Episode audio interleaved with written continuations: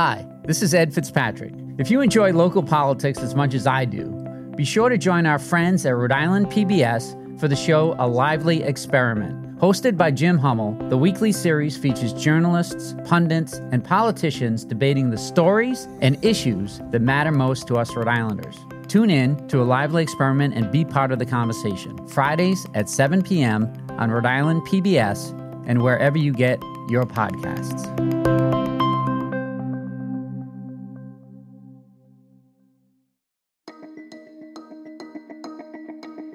From the Boston Globe, this is Rhode Island Report. I'm Ed Fitzpatrick. Welcome back to the podcast where we bring you big conversations from our very small state. I was up until the wee hours last night covering Rhode Island's primary. We had some expected results and a few shockers. Here to help me comb through what it all means is Adam Myers, an associate professor of political science at Providence College. We'll rub the sleep from our eyes and dissect the races after this quick break.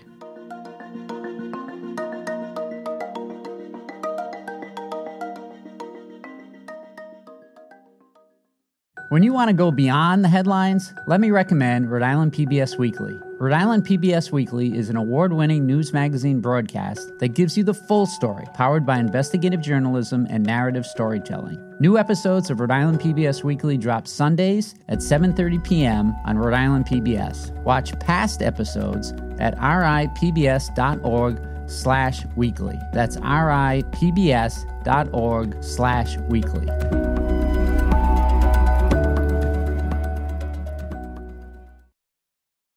Welcome back. I'm here with Providence College professor Adam Myers. Thank you for joining us today. Oh, thank you, Ed. I'm thrilled to be here. I'm sure you're d- drinking coffee uh, this morning because you're up late last night watching the results of Rhode Island's primary elections. Let's start with the governor's race. Governor McKee won a tourniquet type race over former CVS executive Helena Foulkes and Nellie Gorbea. How did he do it?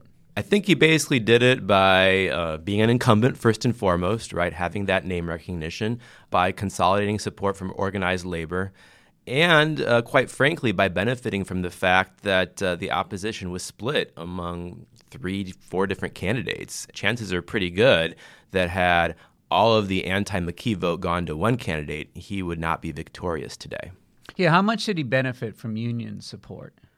My sense is that uh, quite a bit, especially the NEA endorsement. You know, I right. think uh, you know I know a lot of folks who are teachers who really pay a lot of attention to that, and the fact that he was able to get that endorsement in particular, I think, was quite meaningful. And how much does McKee owe the victory to his mom? well, I think that uh, commercial early on did sort of endear people to him to some degree. I have no idea, but my guess is that had a a minimal impact, but you know, maybe significant enough to get a few votes. And this is just the latest close race for Governor McKee, right? Right. I mean, this is his pattern. He consistently wins these very narrow races. But, you know, listen, in our system of government, one more than the next guy is all you need to be elected. And so, you know, he's he's done what he needs to do. What did you make of the drama over Foulkes trying to call to concede the race? And it, it came in when he was live on TV. McKee was live on TV, and he, he told they he wasn't going to take the call. Yeah, I was quite frankly very surprised by that. I mean, it seemed like pretty bad form to me. I was trying to put myself in McKee's shoes, you know, being up on the podium, giving a victory speech, and getting a call when you're in the middle of something. I was trying to understand maybe it just sort of flustered him. But all the same, it's just not good form. Yeah, let's talk about the Foulkes surge. Just four weeks ago, a WPRI poll had her at 14%, trailing McKee at 28 and Gorbea at 25. How did she close to within three percentage points in such a short time? I think, you know, it was a confluence of factors. One of the factors was that the Gorbea campaign sort of collapsed. And so a lot of voters who didn't want to vote for McKee searched for another candidate, and she was the logical one. And then, you know, she did very well in the debates, particularly the the uh, closing debate last week, and she rolled up a whole bunch of important endorsements. And so those factors just sort of came together, I think, to give her a, a lot of momentum in the final week of the race.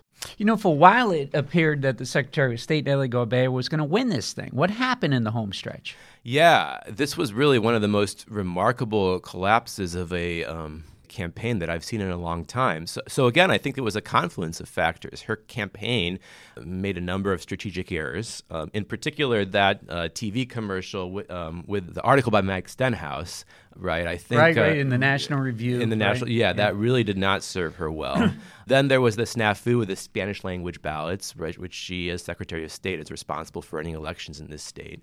And then there was the fact that, quite frankly, she sort of underperformed in the debates. I think all those things sort of combined to, you know, make her campaign sort of collapse. Will this race feed the drive for ranked choice voting in Rhode Island?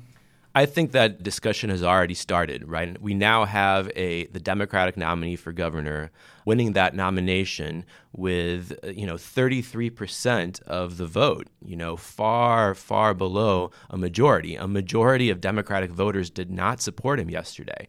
And, you know, I do think this raises serious questions about, well, if we're in a democratic political system where majority rules, how can we have this?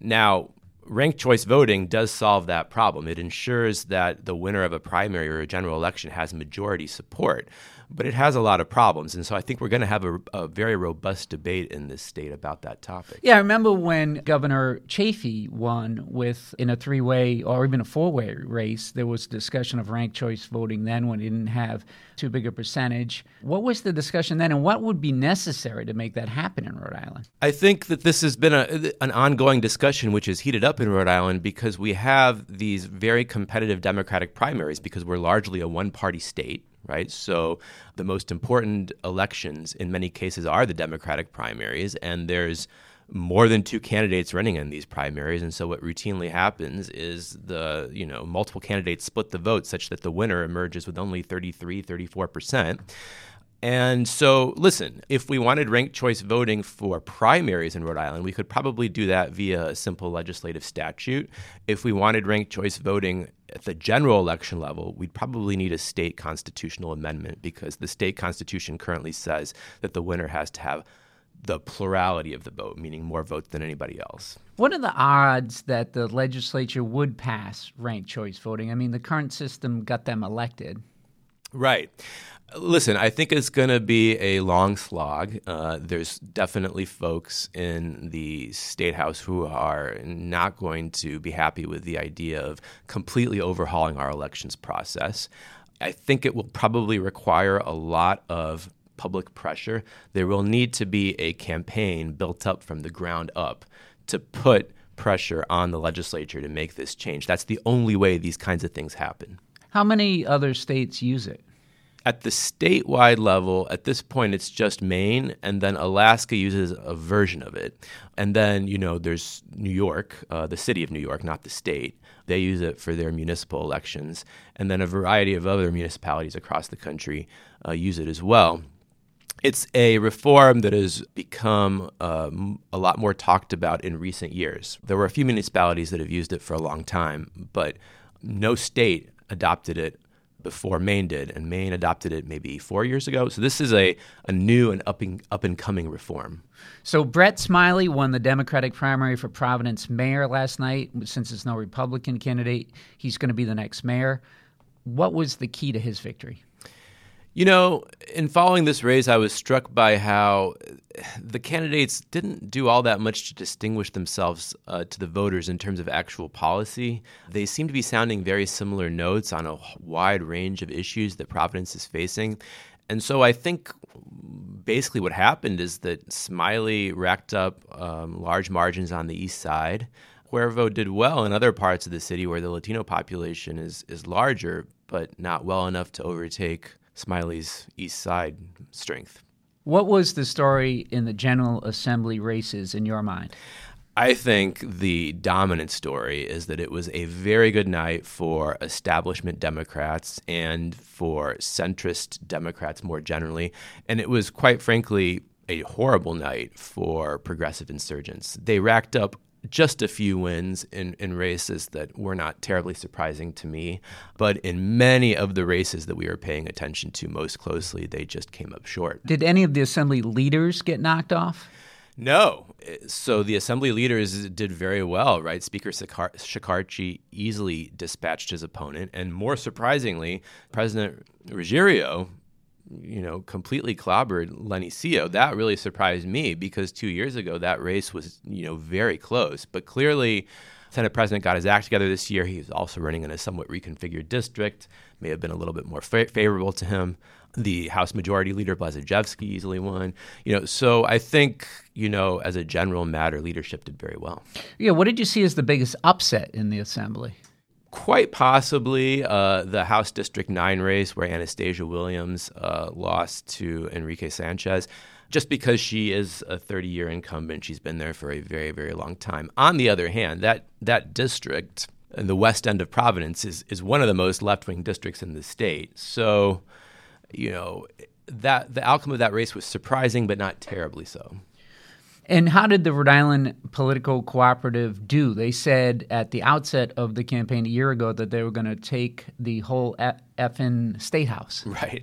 They clearly failed at that. And it, this is really quite interesting because they had several election cycles, or I should say, not the cooperative per se, but kind of the progressive insurgency in the state more broadly, had several election cycles in which they were making steady gains. And then they've just completely stalled this year. I think only three of their 20 something candidates won their General Assembly primaries, and two, I think, of those three primaries were incumbents who they were supporting. So, on the whole, not a good night for them. So, we've been talking a lot about the governor's race, but national attention is going to be focusing on the race for the second congressional district that uh, U.S. Representative Jim Langevin is v- vacating. How did Seth Magaziner, the treasurer, do last night in the Democratic primary? The outcome of that race would not have changed if we had ranked choice voting because he won with more than 50%, right? He easily dispatched all of his opponents. And, you know, quite frankly, it seems to me that he largely emerges from the primary unscathed. His opponents in the primary didn't attack him all that much. It was a fairly sleepy campaign. And, you know, we saw, you know, even in the last weeks of it, that Magaziner was already sort of turning his attention to Fung because I think his campaign reasoned that he had it in the bag. In a sense, the general election campaign has already begun. Just this morning, Magaziner launched an ad, uh, an attack ad on Fung, tying him to Trump and McCarthy. Uh, do you expect to see more of that? How will these two opponents, Magaziner and Fung, try to define each other? Yeah, I'm expecting to see a whole lot more of that. The Magaziner campaign is going to do their absolute best to nationalize the race to tie Fung to the National Republican Party. They've already done that. They're going to do more of it. The Fung campaign is going to have to straddle a fairly narrow fence. Um, they're going to have to sell Fung as kind of not your typical national Republican, kind of a more moderate Northeastern Republican of the variety that we maybe would have seen decades ago. But at the same time, you know, CD2 includes the most rock ribbed Republican parts of the state, you know, all those towns on the state's western border with very conservative voters. And he can't come off seeming completely like a RINO to those voters, right? I mean, if he, if he wants turnout to be high in those parts of the state, then he needs to sound like a typical Republican. So he's going to walk a line. That's right. And didn't he have to do that in the last two governor's races? He did. And uh, listen, he won Congressional District 2 in 2014. He was able to successfully walk that line then. Obviously, it's a different environment now in a slightly different district now and it remains to be seen whether he'll be successful this year. And why is the nation paying attention to this race? What what is at stake here? Well, obviously, what's at stake is control of the U.S. House of Representatives, which is you know incredibly important in and of itself. It's one of 435 races, so from that standpoint, you know it's not super important, but every seat counts. But then, sort of in a broader sense, I think this race matters to the Republican Party because right now there is not a single Republican member of the U.S. House of Representatives from all of New England, right? Not one. The only Republican member of Congress from New England is Susan Collins of Maine. And so the Republican Party has just been completely wiped out in this part of the country, and we're Fung to win. That would definitely suggest that the Republican Party has not been rendered extinct here. There is still some sort of hope for it. And how much outside money do you expect to see flowing into this race? A lot, um, millions, right? I think that's already happening, and I think we'll see a whole lot more of it. And uh, yeah, I think the folks on in the western half of the state, CD2, are, go- are going to see many more campaign advertisements from national groups than folks um, in the eastern half of the state. And before you go, let me get your thoughts on the treasurer's race. It got kind of nasty. Why do you think former Central Falls Mayor James Diossa beat former Rhode Island Commerce Secretary Stefan Pryor? I think because he was able to consolidate support from different um, important parts of the Democratic coalition, Latino voters, the progressive community, I think, generally supported him. They weren't thrilled about Pryor he was able to rack up uh, quite a few um, important endorsements as well. And so you kind of put those factors together. I think that that gets him to the 55% that he got. All right, Professor, I hope you get some coffee or, or even a nap today. Thank you for coming in. Thank you, Ed.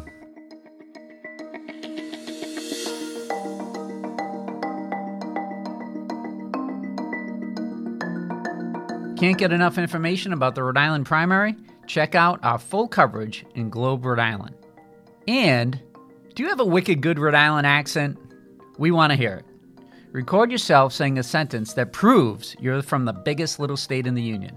You can leave us a message at 774 643 2821 or email us a voice memo at rinews at globe.com. Please include your name and where you're from. You might end up on the podcast. Rhode Island Report is a production of the Boston Globe. Today's episode was produced by Megan Hall, Carlos Munoz, and Scott Hellman. Audio mixing and mastering by Marissa Ewing of Hemlock Creek Productions.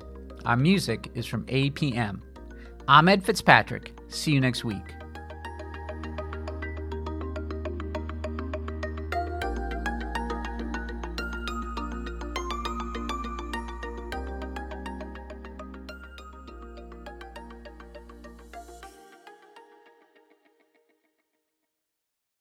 Looking to binge watch all your favorite PBS shows? You need Rhode Island PBS Passport, Masterpiece, Antiques Roadshow, Rhode Island PBS Weekly, and many more. Watch them all anytime and from any streaming device. Learn more about this member benefit at ripbs.org slash passport. That's ripbs.org slash passport.